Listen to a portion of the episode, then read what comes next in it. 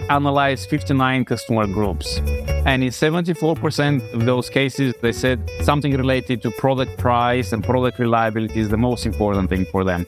But again, our models and structural equation modeling and statistics, predictive analytics show that actually what drives the most value are those emotional aspects. Welcome back to the CX Pulse podcast. I'm your host, Amelia Rose Earhart. On today's show, we're talking emotion with Zhecho Dobrev, the author of The Big Miss How Organizations Overlook the Value of Emotions. Now, he's also customer experience and behavior science consultant and trainer. Zhecho, welcome to the show. Thank you, Amelia. I'm thrilled to be here with you. Well, I can't wait to learn how this topic of emotions and business came to be your fascination and your interest. So, can you tell us a little bit about what sparked your interest? Sure. So, for the last 13 years, I've been working with a company called Beyond Philosophy. And there's a story that they tell many years ago, maybe 15 years ago, they were working with this German insurance company, and executives told them the problem with you guys is that you have religion. You believe that these emotions are important. I don't have religion proves to me that emotions are indeed important in business. And they did research with London Business School, with several professors, and they found that indeed emotions drive value in business. But here's the thing. So just about that time, I joined the company and now it's 13 years later and I wrote this book. But the reason I wrote it is because in these 13 years that I've been working with so many organizations, many of them are well-known, leading brand names. And there's only about one or two companies that have really measured emotions and have a strategy and a good understanding about how emotions affect the behavior of their customers. Again, my research and that of many others show that emotions are indeed so important in business and we can prove it and they drive a lot of value for organizations. And yet, hardly any organization has a strategy that is based on science and data about evoking targeted emotion. So that is why I'm a bit fascinated about this subject. I think it's a big miss there. I think you're so right because as humans, we all know what emotional decision making is like in life, but in your work, you're tying it directly to business. So tell us some of the specifics about why emotions are so important in business. If you're familiar with the work of behavior scientist Professor Daniel Kahneman, so he says that customers don't choose between experiences, they choose between the memories of the experiences. So when it comes a time for you to renew your insurance or get another phone, buy another car or something, you don't base that choice based on the experience because you have had those experiences, like all year of insurance and a number of years driving your car. Your decision based on the memories of that decision. And guess what? There's research that shows that actually emotions are very closely associated with memories. And I guess there could be neurological and other explanations, but I think this is one of the explanations why emotions matter so much. And I think this whole idea about memories is another overlooked area. And again, something else that Professor Daniel Kahneman that says is that what people typically remember is the peak experiences, which could be positive or negative, and endings in our line of work, we have found that those two areas are very, again, overlooked areas because many organizations leave those peak experiences to chance and they don't have a deliberate design for those endings as well. Right. And I'm sure it's incredibly difficult to quantify emotions, right, as an experience. How do you even begin documenting those things? We're going to break down one of the myths that you define in your book. And it's often said that organizations need to listen to customers. You say that that may be a myth. Do customers really know what they really want? That's the thing that oftentimes, and this is proven with a lot of research and behavior science, that people don't know actually what they want, but we're never short of answers. For my book, we analyzed 59 customer groups. And in 74% of those cases, they said something related to product price and product reliability is the most important thing for them. But again, our models and structural equation modeling and statistics, predictive analytics show that actually what drives the most value are those emotional aspects. But only 2% of customers said something about emotion is most important. Let me give you some examples. For example, with patients, we did research with patients of a hospital system. And, you know, you go to the doctor, you have to drive and pay for parking and copay with insurance and wait all this time to waiting and everything just to see the doctor for a little while. So customers say, most important thing for us is the amount of time the doctor spends enough time with us. Okay. Rational.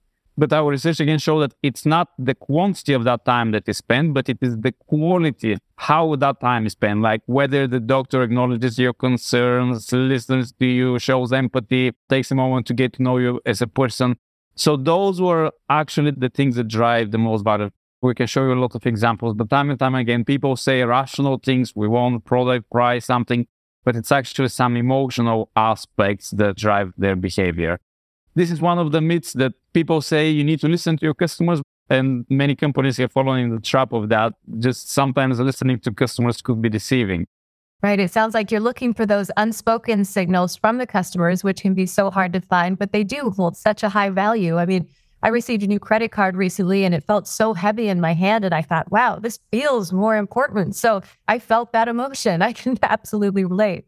So, talk about the current organization standpoint. Do organizations have a strategy around customer emotions right now in most groups?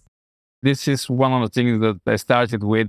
In all these years, there was one leading American organization that called us in 2013 and said, Guess what, guys? We did our research and we found that emotions actually were the biggest driver for them. So they called us, let's do something. This was their research. And we said, Well, surprise, surprise. Professor Antonio Damasio has been doing this research since the 70s. We did our research for the book in, since 2007, and we've been talking about these things. Like I said, only one organization is doing that. And our research shows that emotions account for about 50% of the value. So if you're not measuring those, if you don't pay attention to those, you're missing 50% of the big picture. What got me on this research was something I was thinking.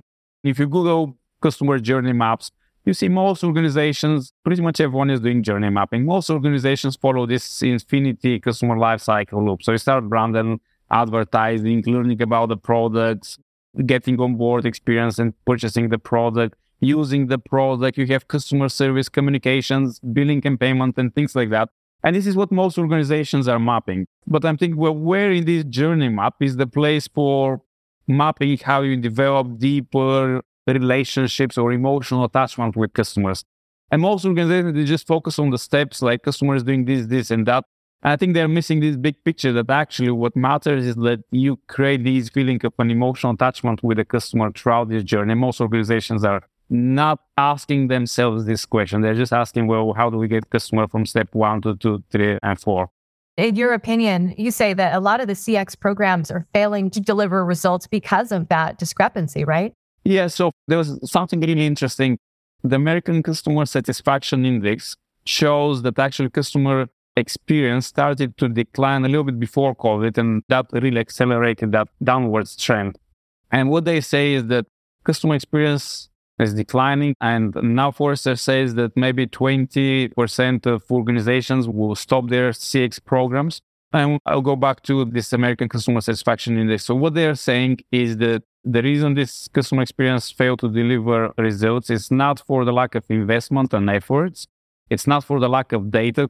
It's for the analytics employed to turn that data into information. So that's what the American Customer Satisfaction Index says. And I agree with that. These analytics, they may be deceived by what customers say they want. We'll I'll go a little bit above that and say it's not only the analytics, but it's also what is measured. So if you don't take emotions into account, if you don't look at these subconscious aspects of the experience that drive customer behavior, you won't find the real drivers of those metrics that everyone is measuring. Well, from your research and just chatting with you today, I'm picking up on a lot of opportunity here, right? Looking into the future for organizations in terms of this emotional research about their customers, what do you think the future holds for CX and how we can get better at this? on one side, it's a bit worrying. Nowadays, industry has grown so big and there's like so many people, but they need to go back to the science of doing customer research right, finding the, the real drivers of customer behavior, understanding things. But when it comes to the future, for me, the really interesting part is creating this fusion between data, behavior science, and AI technology to analyze that data. Essentially, we have data, AI technology to analyze that data, and behavior science to design these legends in, in this new experience. So, talk to me more about how AI and machine learning can factor into bringing all of these emotions into play and helping make organizations lead to better choices. It's about creating a fusion between data, using machine learning and AI to analyze that data, and behavior science to design the experience based on the science of customer behavior. And that science of customer behavior includes emotions, because again, science knows that emotions drive a great deal of, of customer behavior. So now companies are building these machine learning models.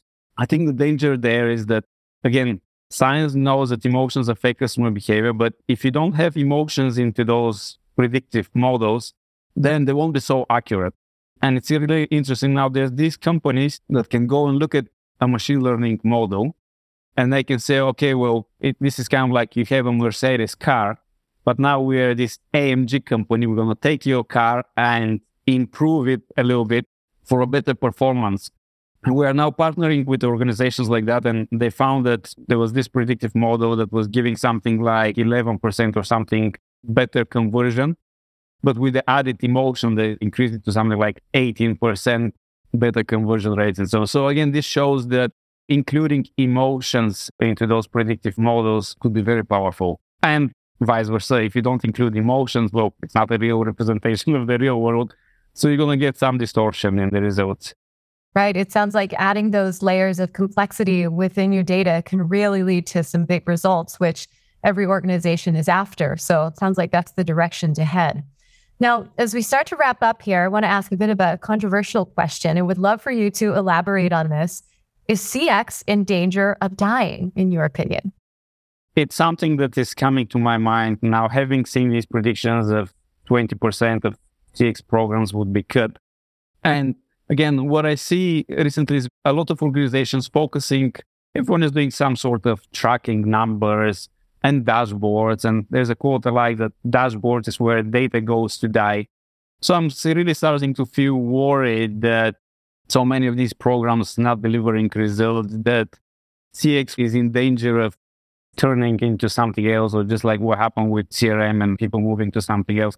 But at the same time, I'm actually right now a judge of customer experience awards in the insurance sector.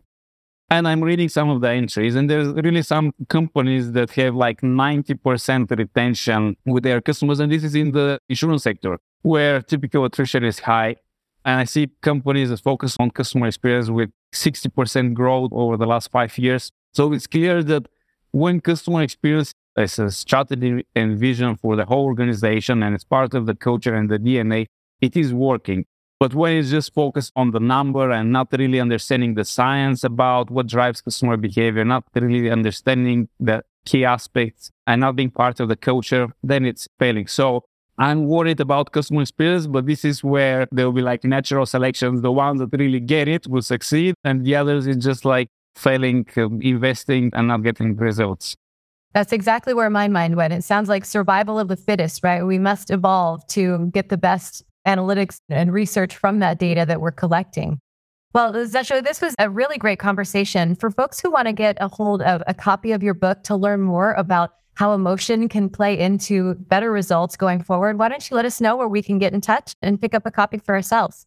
Sure. Well, it's available in Amazon, Barnes and Noble, and the other retailers. You can also find me LinkedIn or Beyond Philosophy's website, Twitter. You can follow me there. So lots of ways to stay in touch. I'm really glad to hear what other people are thinking and connect. Wonderful. Well, thank you so much for the great conversation today. Sure. Thank you, Amelia. It was a pleasure speaking to you. Bye bye. Thank you so much for joining us on the CX Pulse podcast. Stay tuned for upcoming episodes. And if you enjoyed today's episode, please subscribe and leave a five star review. This podcast is brought to you by NICE, the world's leading cloud CX platform.